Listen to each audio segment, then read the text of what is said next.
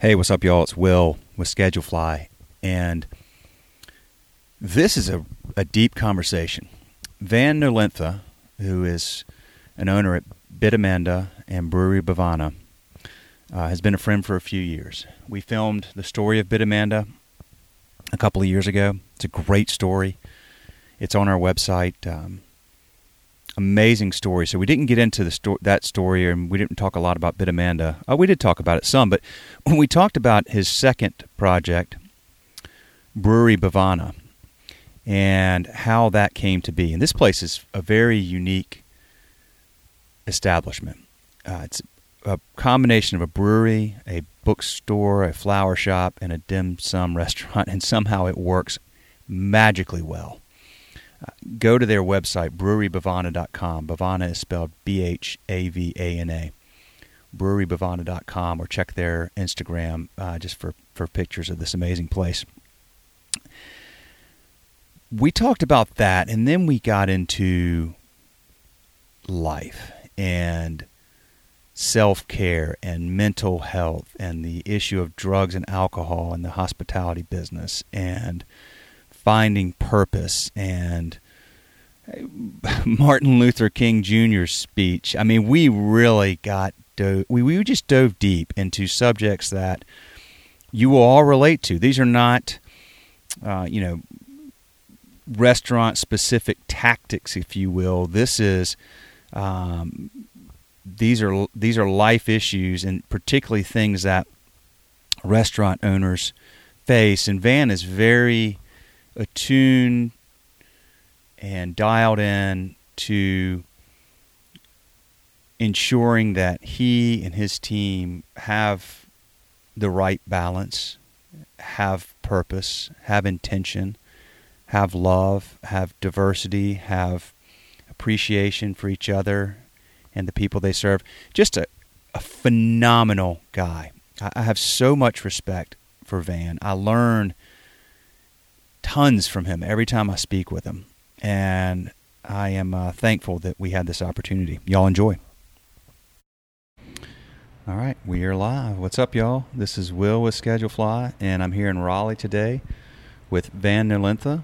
Uh, Van is co-owner of Bida Manda and Brewery Bhavana, and we're in Brewery Bhavana right now. Uh, so, folks, if you're listening, we um, had the fortunate opportunity to share Van's story, Van and his sister, Vansana. We shared their story for Bida Manda on film a couple years ago, and if you'd like to watch that, I th- is it on your site? Is it on Bida Manda's site? I'm not sure. I, I think it is. I think it is. I think it's yeah. still on there. Um, if it's not, then uh, come to Schedulefly site. We have it there too. Um, so we we're not going to get into the Bida Manda story. We've told that. Since then, uh, Brewery Bhavana has opened. Uh, and how, how long has it been? We just turned uh, two and a half. Two so and a half. Two and God, a half years. Has it been that long? Really, time flew. Wow. So we'll talk. I want to talk a little bit about Brewery Bhavana because this place is not what anybody that you know is thinking of a brewery in their in their their mind. This is a very unique place. We're sitting here looking at fresh flowers, books, the, the design here is off the charts fantastic. Um, so, Van, um, ta- let's talk a little bit about that, and then we'll get into sort of some mental health, physical health, work life balance, telling stories, and all that kind of stuff. The, the, the, state of things. Yeah, the state of things. But tell me about, because I remember you telling me about Brewery Bhavana, and you told me before this, you said, would you believe that we're going to have this brewery, but it's also going to have flowers and books and all this stuff? And I was like, no, I cannot envision that in my mind. But I'm sure I remember thinking to myself, if somebody can pull it off, it's Van. So, so give me the backstory a little bit about how this all came together with you and Patrick and the whole story. Well, I'm so glad that you're here. It's good to see an old friend. Yes. Um, the, the genesis of Brewery Bhavana is an interesting one because my sister and I are not, you know, professional or at least professionally trained chef. So opening more restaurants or more concepts has never been a part of our journey. Um, what really got started was uh, meeting Patrick, my friend Patrick Woodson, that just uh, he and his wife were doing some time in Uganda, uh, working as Peace Corps volunteers and they came to visit their parents. Um, we met at uh, Bida Manda, and uh, we really fell in love with each other's lives and our common love for the city of Luang Prabang, where I'm from, because Patrick and Aubrey. Uh, took some time after Peace Corps and traveled around the world and fell in love with that city. So we shared this love for this place that Vansana and I came from, um, and our parents are still there so that relationship just evolved over time and, and, and we really wanted to do something together and patrick um, it's just a phenomenal uh, brewmaster um, so you didn't know him before he came to Bida Manda that no? They, it was Laotian, and he shared, "Hey, I've been to Luang Prabang," and, and then that. Yeah. What, okay. okay. It, it, was it was that's table amazing. seven, and wow. I I love sharing that story because I think it really captured the spirit of how this whole thing came to be. Mm that um, when you zoom into each of the four offerings here the, the flower shop, the bookstore, the dim sum restaurant, and the brewery piece you, you begin to see um, people and faces and stories and, and relationships. Um, Brewery Bhavana was never a concept. Um, there's no reason why Belgian beer and Chinese cooking should be paired, along with books on you know self care and, and flower shop. So um, everything that we do here uh, has someone behind it that we really love, and we always talked about this is what happened when you put you know people that you love in one room and, and allow everyone to to dream together, and the product is this uh, living room for the city. Um, we love getting to be a part of facilitating new relationships for mm. people from all walks of life to have this third place this common space, uh, 9,000 square feet. Um, 9,000? Yeah, yeah, to just be together and connect. So that's how it all came to be was just a, a response to the relationships in our lives. And um, so it's been two and a half years. Two and a half years. How's it going?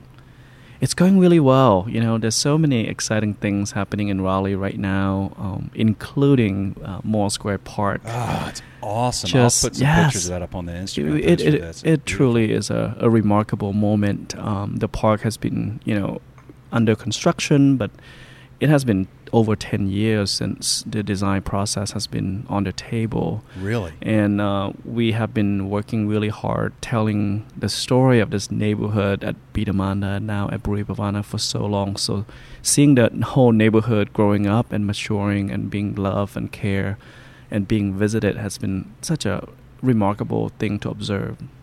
How long was it being renovated. Was it renovated? I mean, it's been there a long time. Yeah, right? a long time. I think at least at least two three years has been. You know, yeah. the park has been closed. It's been closed. I mean, they had it fenced up and closed mm-hmm. off, and okay, yeah, it's beautiful. They did a great job. So I mean, there's a lot of people over there right now. Tons. Yeah, families. Yeah, yeah. absolutely. Um, well, okay, Van. So I want you know, as I told you, um, I really want to get into some stuff, not just the traditional stuff you might talk about with an owner of a hospitality business, but um, uh, in terms of you know lease negotiations and hiring staff, but w- sort of the behind the scenes mm-hmm. stuff. I mean, talk to me about because you're really you've always been dialed into. As you said, you've got books here on self care. You've you've really been closely connected with um, your and your team's well-being. Mm-hmm. Um, I mean, you, you with Bida Manda, you, you, you take them out of town for a few days every year on a trip. I've always just been so impressed with how aware you are of the importance of that, and I'm just want to learn from you where that comes from and what that means to you and why that's important and and uh, those types of things mm-hmm. because it's something that I feel like is a I'm 45 now. It took me a long time to really fully come to appreciate that. I'm still on that journey. I think you've been on a long time, and I've really learned a lot from you. So I'm just curious the the genesis of of uh, your realization of how important these things outside of just you know mm-hmm. what happens at work are for for you and for your team. Yeah, I, I think you know we spend a lot of time at the restaurant or in the industry in general, you know, thinking about what it's like to care for someone. Yeah. you know, at a giving night, we have a family grieving a loss. We have people falling in love at our restaurants. We have reunions. We have people saying, "I love you. I'm sorry." You know, we, we, we a lot of things, a lot of life happen at a restaurant. And our job, you know, if we do it well, is that we show up fully um, with all the nuance and complexities of who we are and really show up to that guest, to that moment, to that experience. And if we truly are going to be a facilitator of some of life's richest, biggest moments for other people, caring for ourselves and truly being centered in our own journey is necessary. So it's not it's not that somehow this is a side product of you know self care that life and work are, are different, but truly, if, if we are going to curate and facilitate life greatest moments for other people, we really have to show up fully and whole. And how do we do that in the industry that can be transactional and transitional? Um, I think we have a long history of really um, troubling culture in the industry. You know, late night, lots of drugs and alcohol. Yep um, cash. Um, Self care is not a part of um, historically how we approach this in this industry. But what what we have learned uh, over the past you know almost ten years now is that a lot of people find themselves in the industry doing transitions, right?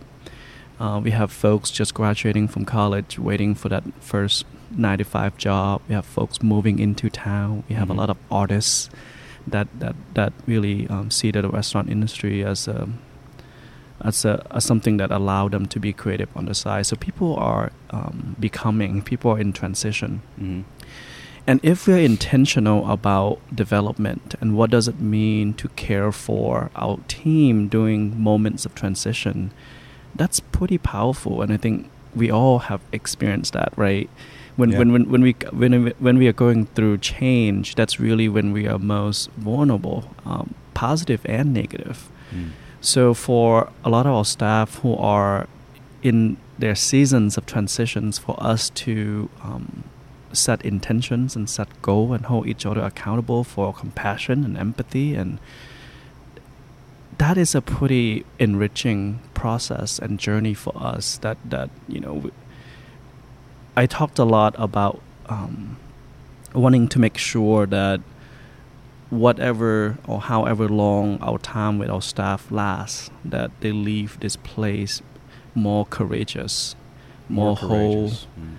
More um, true to who they are capable of being. And uh, the reason why we focus so much on personal development and self care is because it's necessary. do, how do you foster um, that level of vulnerability? That's a hard thing for a lot of people, isn't it? To be vulnerable, particularly around maybe people that you work with. I think so. I think vulnerability is really hard for this culture in general, not just in the industry, but in the Western culture, because yes. I think it, it can be perceived to be a sign of weakness. Right. I think vulnerability is a part of it. I think the larger conversation is how do we live a, a purposeful life? Okay, yeah. And um, it, it really starts with our uh, our interview process. For example, when we are sitting with our staff for the first time, asking why this is important to them, why being a dishwasher is important to their life process, why being a server is meaningful to their lifelong goal and for some people, it's you know wanting to get to know the community better. For some people, it's wanting to practice patience. Whatever it is, mm.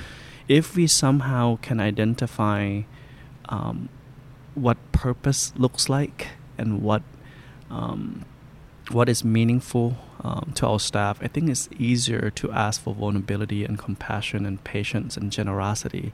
But we have to create that space first of, of what allowing our staff to define for themselves what does success look like in this relationship. Okay, that's what I want to ask you is is the purpose portion of this. So many people don't sometimes know what their purpose is. They're particularly younger folks that, that may be often employed in hospitality, they're they're struggling with uh, what their purpose is. It takes some of us mm-hmm. a really mm-hmm. long time to find that. Is so is it not is it necessarily something that you're you're not looking for people that have that purpose. You're looking for people that are maybe searching or both, and your job is to help foster that and maybe help mold, help mm-hmm. people mold that. Is that right? Is that fair? I think I think that's fair, and I think purpose can be a personal journey. Hmm. But a lot of time, purpose is a sense of belonging. I think purpose is ah, when you feel like okay. you're part of a, a, a, set of belief, a culture, yes. Yes. Um, values, and our hope is that when we find people who share similar values that we carry, that along the way that relationship yield into, you know, their own personal purpose, whatever it is that they want to uh, do and achieve in life.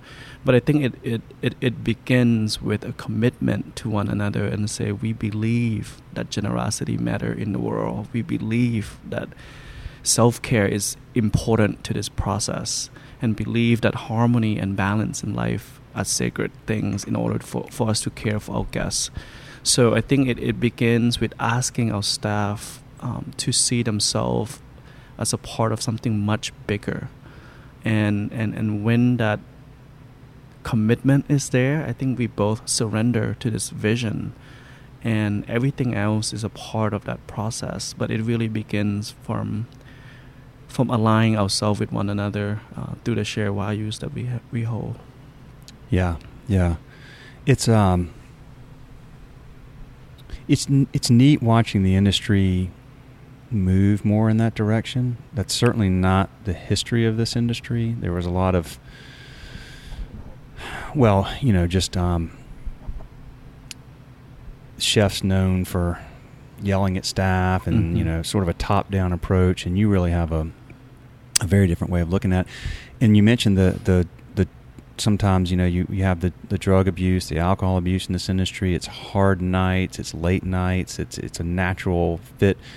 There is a guy in Charleston, South Carolina, Steve Palmer. He's a customer mm-hmm. of ours, uh, the Indigo Road Group, who started an organization uh, helping to promote sobriety. Yes do you know about it? Mm-hmm. Is it mm-hmm. Ben Ben's friends? Is that? What? Yeah, I think it's Ben's friends. If it's not, folks, I'll correct it. But I just found out about that. Mm-hmm. I think mm-hmm. it's amazing because now they're opening chapters in different cities. Like they started there, and now they. I think he was just in Austin doing their initial opening there, and that's such a healthy thing for for this, and it's needed. It's very needed for this industry. Uh, it's wonderful to see owners like yourself, like Steve, and like so many others, and so many others here in Raleigh that mm-hmm. really are truly and genuinely and authentically uh, m- more focused on those types of issues than the bottom line. I mean, the bottom line takes care of itself when we when we take care of these things in a lot of ways, doesn't it? Yes, I, I, I agree. I think the, the focus is shifting now. Um, what what I do like to, you know, I, think it's easy for us to see these cultural um, the the cultural work that we do to be oh that is just something that Van does so that's something that Steve does. That's mm. not, that's not what we do. Right. And and seeing that almost as a goodwill project um, I think it's important for us in the in the industry in the community to realize that um, this is not just goodwill. This is actually good business practice too yes.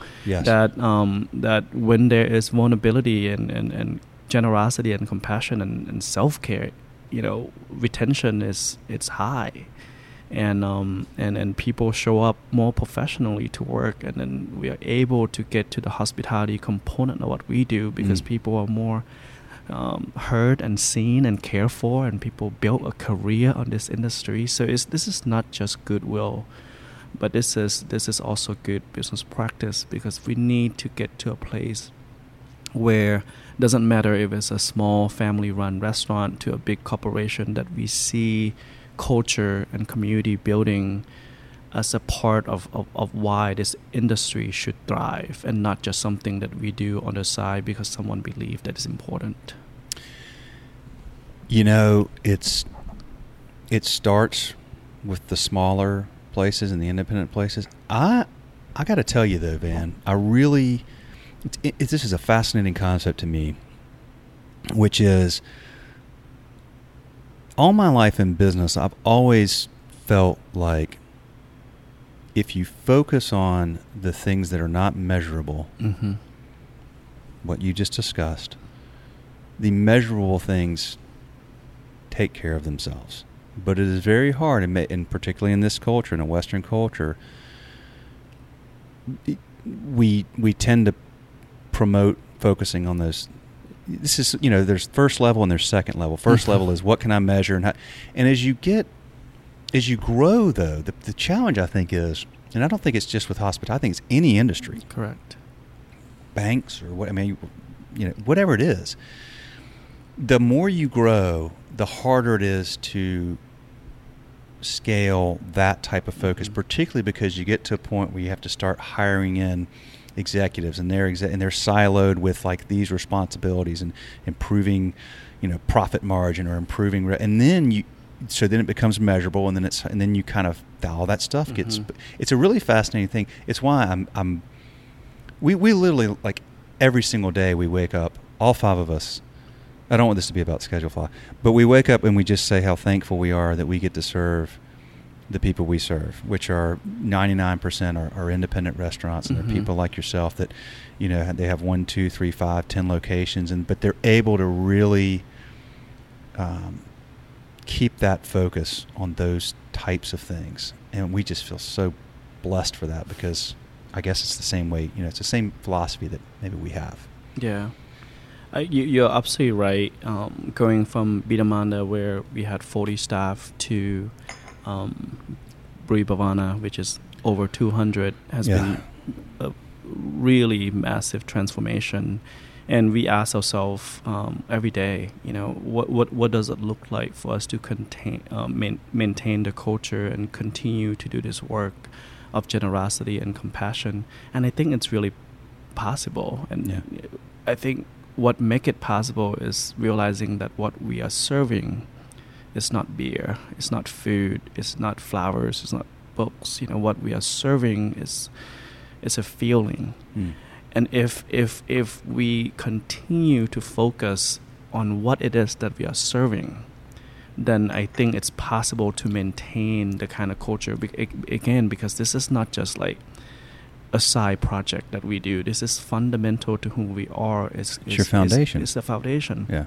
So it's it's really remarkable when someone leave the restaurant and say, "Whoa, you know, like we felt something." Yeah. um, and, and, and that's something that emotional reaction takes a lot of work. It's not just by nature of doing good. It, it, it takes a staff that believe in what we do. It takes intentional.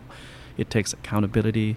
Uh, we spent the past few months really working on what that looks like long term. Um, uh, we have been developing our leadership um, manual.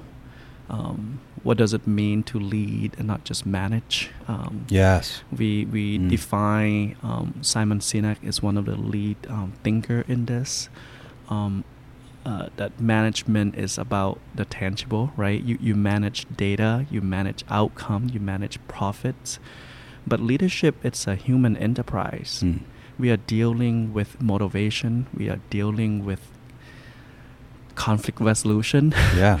we are dealing with, with, with how do we create a culture where people become the best versions of themselves within.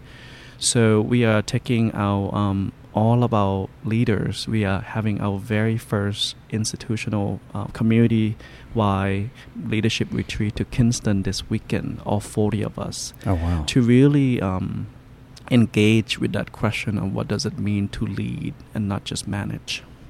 Simon Sinek, S I N E K, right? I've seen some of his Mhm. videos. Yeah, he, he he's really a, a remarkable thinker. Um, I got hooked the first time when I heard him speak about his book uh, "Start with Why." hmm That we know what we do.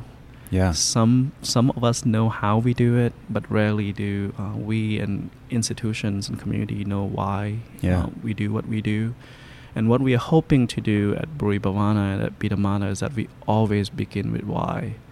And from the from from how do we set the table like why is that table setting that way you know we talk about feng shui we talk about energy we are talking about this is a best offering to our Mm. guests Yeah. so once we are able to articulate why we do what we do and then communicate how we achieve that before we get to the what, I think so often this culture we jump too quickly into what it is To that we do. Agree. The management of things, the tangible things Yes. in life. Yeah. Absolutely. Beautiful. Uh, Kinston, huh? Kinston. Where? Where? Why Kinston? Uh, I I love Vivian. You know, I love what she is doing uh, in that community, and, and I think Tell Kins- about who Vivian is. I know so who she is. yeah, Vivian. It's uh, Vivian Howard is a chef um, from Kinston, North Carolina, a really really small town.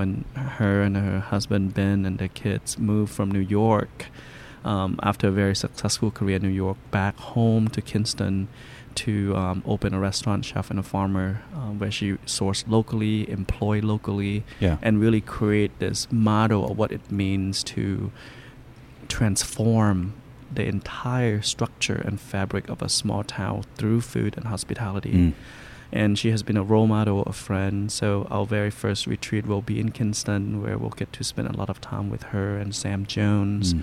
And, and and really allow our uh, managers, um, our leaders, really to to really connect what we do to a much larger, um, really campaign on how to do this work well um, globally, nationally, and we are not the only one that's trying to do this intentional work well. No, you're not. But it's it's you. You certainly are at the uh, tip of the spear of this stuff, if you will. Um, do y- how you're so busy. I mean, I follow you on Insta. Like you're. I don't know if there's just one you. Sometimes I wonder if you've like cloned yourself because you you have you're all over the place. You do so much. You stay so busy. How do you, Van, find the balance to take care of yourself, physically, Mm. emotionally, mentally? I is that something you, you you work on? I mean, is it? I, and Yeah. it probably is not an. I mean, it's just and. It, but I, I just am. I- I ask myself that. I wonder how does Van like? How does he do it? I, I, I, I wish that I say I have arrived at balance and harmony. You know, I think the the the the, the reality of it is that it's it's a process, and I Mm. think it's a journey toward um, balance and harmony that is worthwhile. Um, that I think we'll, we'll we'll spend the rest of our life in that journey of not arriving. Um, but yes, this year has been um, an incredible year for me personally um, as far as self care. Um, I, you know, I think there was a moment uh, a couple of years ago um, when we uh, we won a really big award, a national award, um, and I remember standing in the and receiving the award, and I I wasn't able to feel joy. I really? just I just looked around and, and it was great, right? Our Yeah, friends yeah. were there, our staff were there. Our, Yeah. It was it was such a tremendous moment, and and, and a great achievement that so many people put into it. But as someone who has really worked hard my whole life to be really aware of how I am Mhm. emotionally and internally and spiritually, yeah. I knew that the in the, quality of my feeling didn't align with what that moment is asking for. Okay. I I, I didn't feel joy. I didn't feel excitement. I just felt flat, and I knew at that moment that that some things have to change. The, Yeah. the, the the foundation of how I spend my time and how I care for myself has to change, and that really began a you know a journey for me of what does that look like? What does that mean to Yeah. Make sure that I show up fully. If, if you know, this this work takes a lot of um, ask us to be fully committed emotionally, Sure. and um, if I lose that, you know, that would be a tragic. So um, I have been working really hard over the past 12 months or so in being active physically Yeah. um, and spending time um, doing a lot of writing and reflection um, about why we do what we do and what does it look like. What do you do with that writing? Who who who sees that writing? Not many people. Um, Okay. I think it's it's really a personal um, a personal processing uh, a place of processing. Um, I'm fortunate that I have a lot of mentors in my life. So moments like that really ask me to reach out to those mentors and say, um, I, "I need you." Business mentors, personal, both. Who, who are some of your mentors? Um, I, um, I have a few. Uh, Dr. Janice Odom was the um, director of the scholarship program that was a part of at NC State Yep. called the Caldwell Fellows Program, and she really has become a friend and a mentor and, and a really a great place of um, resting and reflection for me. She asks really hard questions. Um, uh, John Replico. Um, Let me stop you real quick. What do you mean by she asks really hard questions? Does she make you? Is a lot of the why questions? a lot of the why questions, Yeah. and I think she. Um, we met when I was 18 years old. Okay. Um, and she has seen me change and evolve over time. yeah. Um, a good example, you know, I was pre med Mm-hmm. uh, my entire undergraduate career, and I asked Dr. Odom to uh, write me a recommendation letter to medical school. And that was the moment when she just came really strong and, you know, really asked a lot of why questions on, Mhm. on wh- why is that, you know, I think it's really rare in life when you have people that you trust and love you unconditionally while still um, are able to ask those really difficult questions. Um, she's one of those people for me over over the time, over the years. That's true. Lo- That's somebody that loves you enough to put the mirror back to you to sa- Mhm. to help you really understand why. Yes. That's a deep connection and a true loving relationship. Somebody that cares very much. Clearly. It, it truly is a gift, and um, I'm, I'm, I'm, I'm grateful to have many people like that in my life. Um, talk about well, okay. So you mentioned physical, and I mean one thing I've really started to figure out over the last few years is once again it's often not measurable, but it and but like it's helped me so much personally and professionally to force myself. It used to be forced. Now it's Mhm. like I can't go without exercise, Yes. uh, sunlight, fresh air, uh, peace and quiet, Mhm. um, and good sleep. Yes. What I what do I consume? What do I put in my? I've really started to learn like you are what you eat. Right? It's amazing how those things are. If you can, it, it first of all, it's hard to get all that Yeah. you, you kind of do have to work because our culture and really is there's a lot of forces pulling against that all the Mhm. time but gosh i feel like if you can get those basic things down and good friendships and relationships i would add to that you know that you take time for Yes.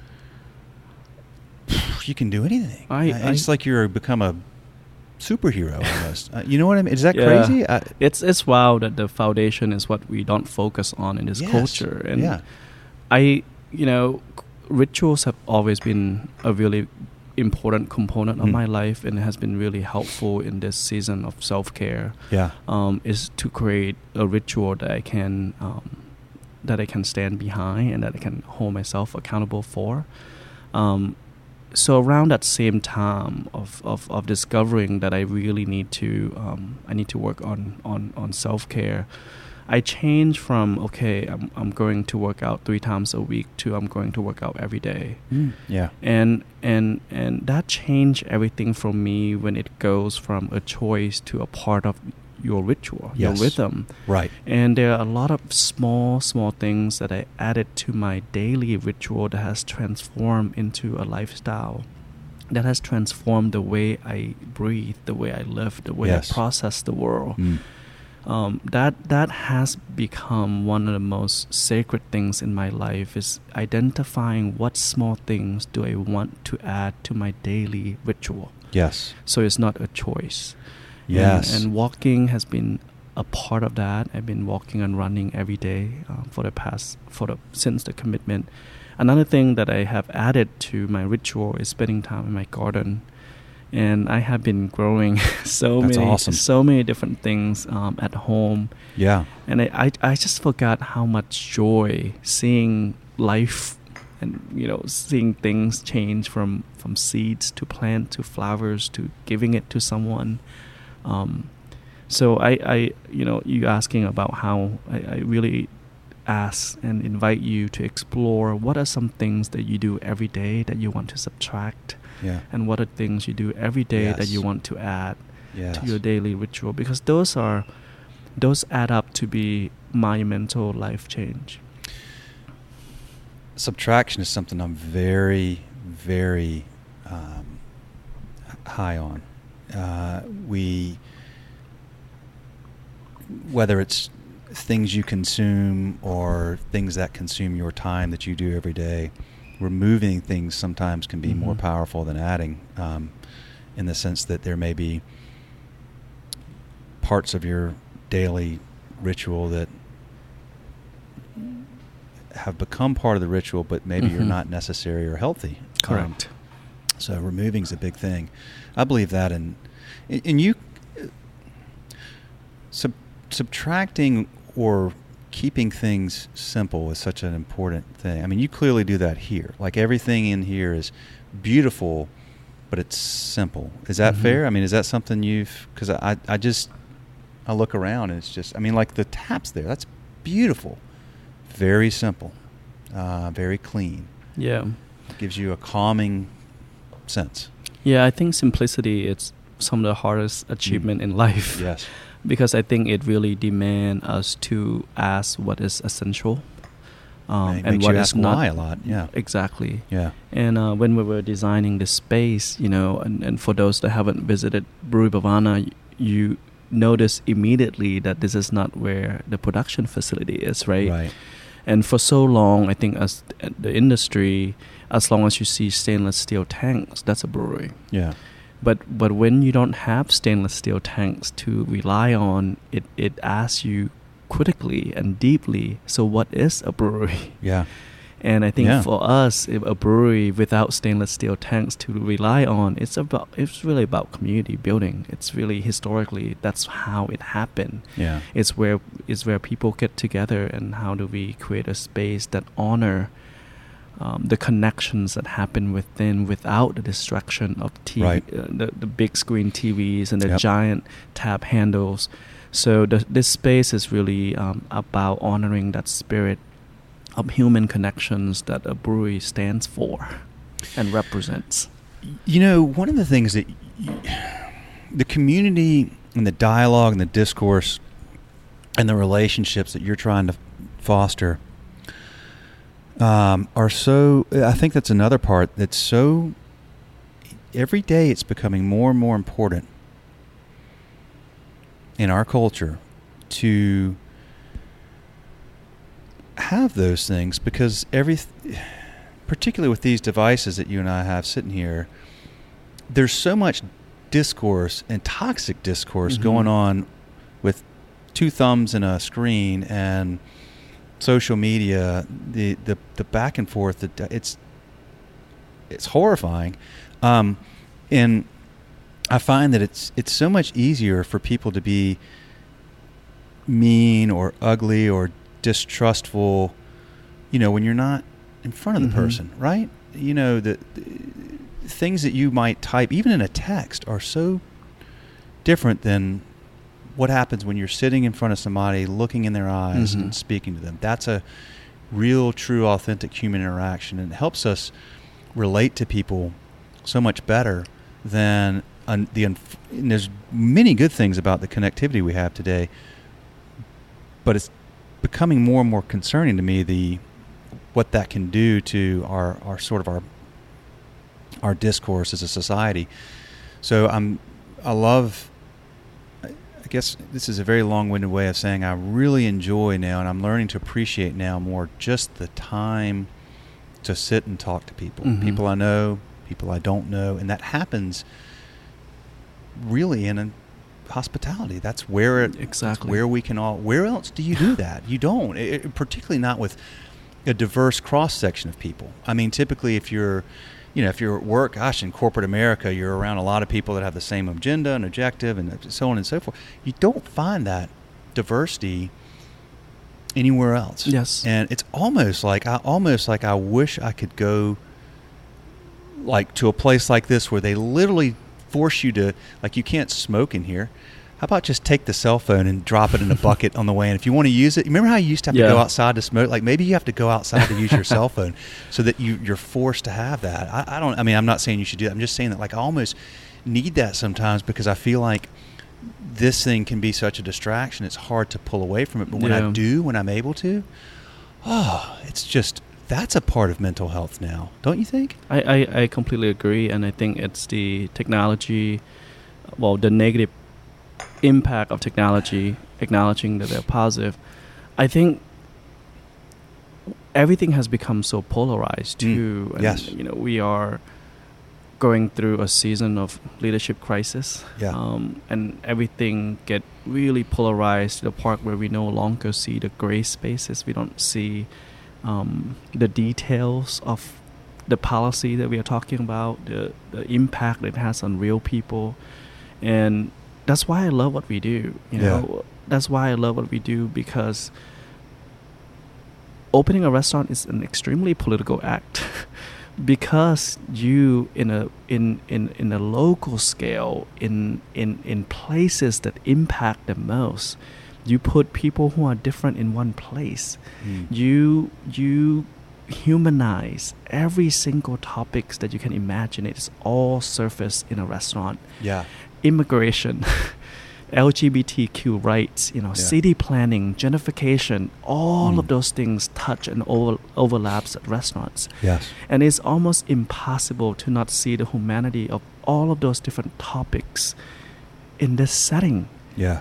because you you get to witness lives at restaurants. You get to feel the culture of where those people and places are coming from. Yeah. Uh, I mentioned earlier to you of wanting to um, really focus on storytelling of our staff. You know, we have over 200 staff now, and every single time I get to have a glass of wine with my staff, I'm completely in awe of their courage and the, the, the complexity and the diversity of their stories. And again and again and again and again, and say, imagine if my guests, you know, if our community get Yes. to hear those stories too Totally. then you would think about immigration differently. You would think about city planning differently. And um, so you're right. Restaurants are one of those rare spaces that exist that still offer a small glimpse into a humanity of a place. Mhm. And without that, all we see are these polarized checkbox that okay, are you pro-choice or are you pro-life? Right. Are you pro Yep. development or pro neighborhood? But that's not how communities work. So I'm I'm so proud that this is the kind of work that we get to do. Mhm. Um, that what we are serving is not just food and drinks, but what we are telling is a story of a place and the people that they came from that is so relevant to where we are in the world right now. Absolutely, absolutely. Yeah, I hope you um, find the time and the means and the uh, mechanism to tell some of those stories, and, and we'll definitely help. Like you know, so, I mean, and Luke can come help us out. It, it's a there's n- look it. This is what you and I are doing right now. I mean, this is the best part of what I do with our business. It's amazing to me to sit down and just talk and share Mhm. stories and learn and get to know the people that we're it's a blessing to have the opportunity to do this. I would literally do this every single day all day long if, if i had the, the time and the um, ability to travel and do it. But I, I really love these opportunities because this is what hospitality is really all about. It's not just it's not just you know it, it- part of it is welcoming your guests in here and treating them as if they're in your home. But it's also building a relationship with your team as if they live in your home and they are your family. Who do Mhm. we love more than anybody in the world? Our, our family our you know but that's the kind of relationship that you're building and those kinds of relationships you know the the byproduct is the great experience for the guest but this is what you were talking about building this foundation Mhm. of of things that um, they flow through to a great experience for the guest. yeah, you. yeah, it's amazing, Van. Um, what else has been on your mind lately? what what a question, right? Mm. Let me ask you this. Here's a deep one. It's one I heard recently. I, I didn't even know how to answer this, so you may not.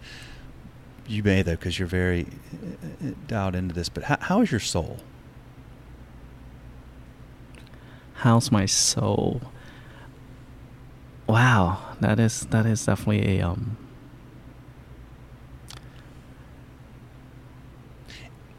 Couch that with Mhm. you got to a point where you didn't feel, and, and maybe the soul is a wrong word because maybe we, what is a soul, but you didn't feel joy at that moment Mhm. when you would have thought, and when everybody around you probably thought Van is on top of the world. Yes.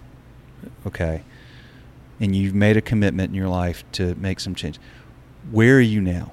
Deeply, Mm-hmm. emotionally. I feel um, a sense of purpose. Um, I feel extremely empowered um, in the in my ability to construct um, the kind of infrastructure and foundation um, to live the kind of life that, that is centered in joy and harmony and balance.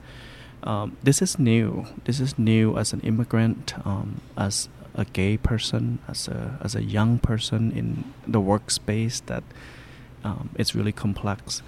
Uh, feeling empowered, it's it's a new feeling for me.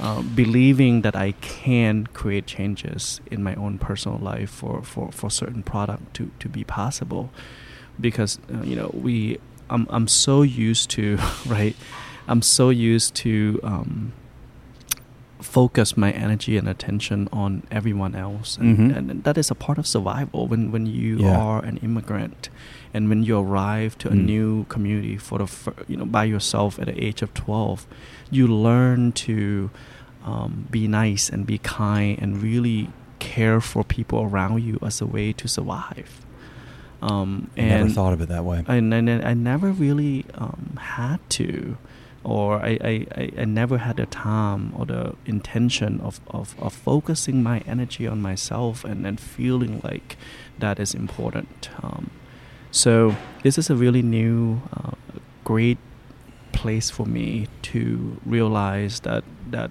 me working on my um, health and my balance and my joy um, is equally as important as caring for everyone and everyone else. This has been a cascading thing for you, I think, because, um, well, first of all, this is the whole, you know, the metaphor of, of when you're on the plane and you've got a kid with you. If when the oxygen drops, you have to take it. For, you know, your your Yes. instinct is to put it on your kid. Yes. I have three kids. That's exactly what I would want to do, and I pray I'm never in that situation. I hope if I ever were, I would know. It's actually selfless, not selfish, to take Mhm. care of yourself, so that you can empower yourself to take care of those that you love. Correct. The instinct is them, them, them, and then you. But then you wear yourself down. You're not able to give anymore, and that's only a road to. That's not sustainable, right? Yes. Yeah. You found that, but I say it's cascading because, you know, you mentioned being an immigrant and you mentioned being a gay man, and I was, you know, I think it was like right before we started filming that film that you told me that you know that you had publicly come out Yes. with that. So this was only two or three years ago. Mhm. Tell me about that. I didn't know, you know, what that was a monumental issue in your life to do that. So I'm curious what that felt like and what's happened since then and how because these things it's almost like you talked about removing things like you're almost removing maybe some of these emotional burdens. Yes. Right? And, Yeah. and the more you do, the more joy you're able to feel. Is yes. that right? Absolutely. Um, and by the way, let me do this. Mhm. So, uh, it, Lauren has been texting me. I want to make sure because we're going to eat at Bida Manda. Uh, let's see here. I love she's- how live this is. Oh yeah, this is all. No, we did it. That's all right. Um, all right. She may be. Okay, cool. I think she's going to be there. Okay, good. She hasn't been feeling 100%, so Mm. Okay. Um, so that was a lot to uh, take and then and then divert us into figuring out when my wife's going to be here for lunch. So I apologize, but that's a m- really important thing I wanted to ask you about. Yes, um, you know, it's uh, it has been a really great journey for me. I think my coming out story um, is quite unique because I have been fortunate um, to have such loving uh, community, uh, friends and family and mentors that I, I never w- was really afraid that I would be unloved if it were to come out. I just never got to a place where I myself accepted myself. So it wasn't that other people were not accepting me, it was myself not giving me the permission to be who I am. Okay. Um, so I think my process was delayed because of my self care and self love, self. Mm. You know, it, it go along with that theme yeah. of, of caring for myself. I just never needed or, or thought I needed to come out. Um, but what was really important for me uh, over the past few years is that um, I think I have an opportunity to be someone's role model, um, and I want to make sure that um, that you know people, our, our community member, especially our um, young ones, um, get to see a gay story that is different than what is told on the mainstream media. Yeah. I'm just a normal um, person that believe in this community, that work really hard yeah. um, for my team, and that believe that the world is kind and generous, and I'm optimistic, and I, I care a lot about different things. So that too is a gay story. That too is a human story, and sure. I think often in this community we you know we like to exaggerate and polarize the narrative that that, that we that, that we are telling so I want to make sure that my story it's um it's open and public, so that people feel and like this is this is a part of the community too. Well, you um. I don't remember where I heard this initially, but it's, it's something I've really come to believe is that there's there's there's really two core primary emotions, which are love and fear, mm-hmm. and what stems from that are all these other emotions, but those are the core. So maybe if you're removing anything that may be driven from fear, you have nothing left but love, right? So maybe mm-hmm. you didn't come out. There was some you, you didn't want to accept it, it but, but, when you start asking why, but why, mm-hmm. but why, you probably would get to fear at some yes. point, right? Like if you go enough levels of why. Uh, so the more of those things that you remove, again, we talk about subtraction here there's addition by subtraction, right? You're removing that and mm-hmm. allowing some emotions and feelings and uh, parts of your life that are driven from love to, to fill the yes. gap. Does that make sense? Absolutely. Yeah. Yeah. Yeah, I think Dr. King spent a lot of time mm-hmm. talking about the opposite of love is not hate but fear. You know, he, he talked about agape kind of love, right? Yes. Love that is um, love that is without fear. Yep. Um, and I think when we are in the season of love, we are in a season of abundance, and the, the, the ability for us to make creative, empower choices that based on generosity and kindness are possible. But when we exist in a season of fear, we tend to be smaller in how we think about who we are and our capacity in the world, and we tend to be afraid, and we tend to, you know, it's it's it's really mm. a, a, natural process, you know, of, of, of seasons and of change and of, of when when animals and when humans are in in the season of abundance, like spring, you know, more is coming. So we yes. are able to be generous and kind and, and sharing, right? Yeah. If we are in a season of abundance, but when we are afraid that things are dying and things are, um, then then I think that's when we shrink and then we look after ourselves and not the greater good. So I, I hope that you know what this season in my life is really living in a season of abundance and hope that that that good is coming. Absolutely, Amen. Absolutely. You know, it's funny you mentioned Dr. King. I was sitting here thinking of that as we were talking.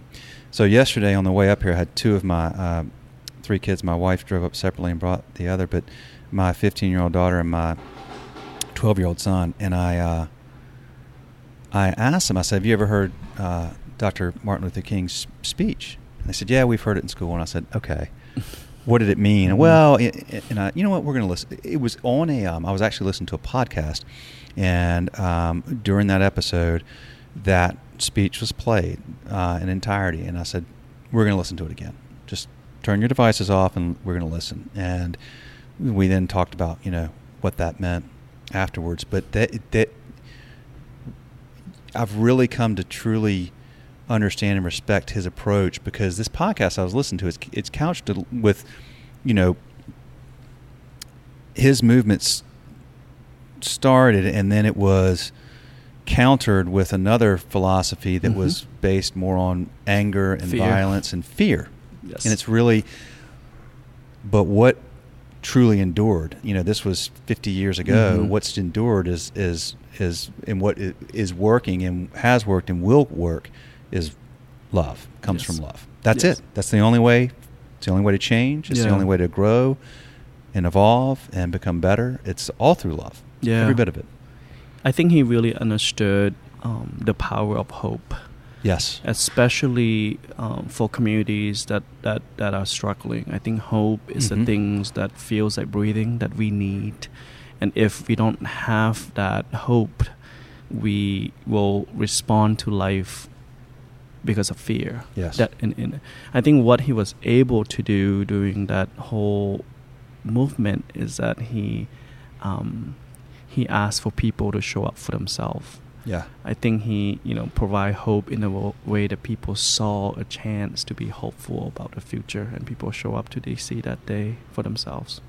Well, he even, you know, he even told um, his folks. He said, "Look, there is we're not going to hate the people that hate us they often you know they've grown up being taught something that it's been reinstilled and or instilled mm-hmm. and reinforced constantly their entire life we have to show them a better way we have to educate them and show them a better way but if we respond in, in kind you know nobody wins I, it's, a, it's an amazing i mean yeah. he almost had an inhuman ability to withstand all this hate and just rise above it you know, there's a point where there's you just got your natural instincts where you want to fight back, you mm-hmm. know, and, and, push back. And he did. It's a it's really an amazing story. Uh, it truly is. I mean, that speech is probably the best speech in American history. Yes. I, I, would think. Um, so, well, listen. Um, wow, we've covered a lot of stuff, man.